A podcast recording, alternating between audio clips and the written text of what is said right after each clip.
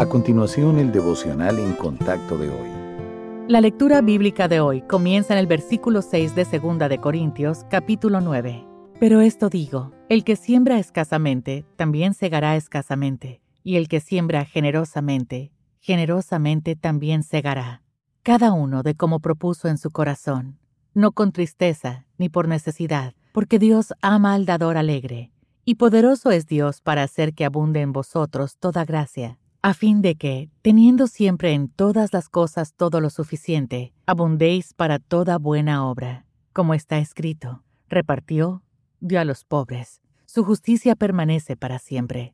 Y el que da semilla al que siembra, y pan al que come, proveerá y multiplicará vuestra sementera, y aumentará los frutos de vuestra justicia, para que estéis enriquecidos en todo para toda liberalidad, la cual produce por medio de nosotros acción de gracias a Dios porque la administración de este servicio no solamente suple lo que a los santos falta, sino que también abunda en muchas acciones de gracias a Dios.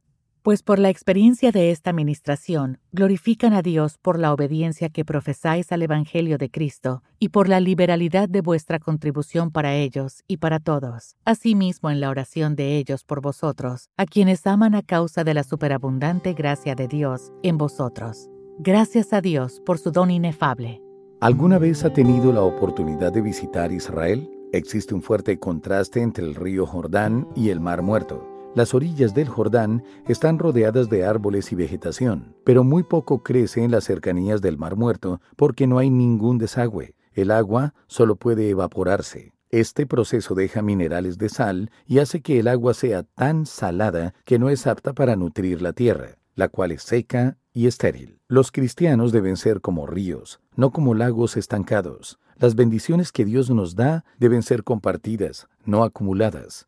Esto se aplica a todos los aspectos de la vida, incluido nuestro dinero. Como la provisión del Señor fluye para bendecirnos, Él quiere que extendamos la bendición a quienes estén en necesidad. El resultado es una vida fructífera, centrada en la glorificación del Señor y la edificación de su reino. Nunca debemos temer quedarnos sin recursos, porque el Señor promete cuidar de nosotros. Los creyentes podemos confiar en que Él proveerá tanto los medios para vivir como lo necesario para ser generosos con los demás. Lo mejor de todo es que el Padre Celestial aumentará nuestra justicia y nos usará para suplir las necesidades de nuestros hermanos en la fe, quienes agradecerán y glorificarán a Dios por nuestra obediencia.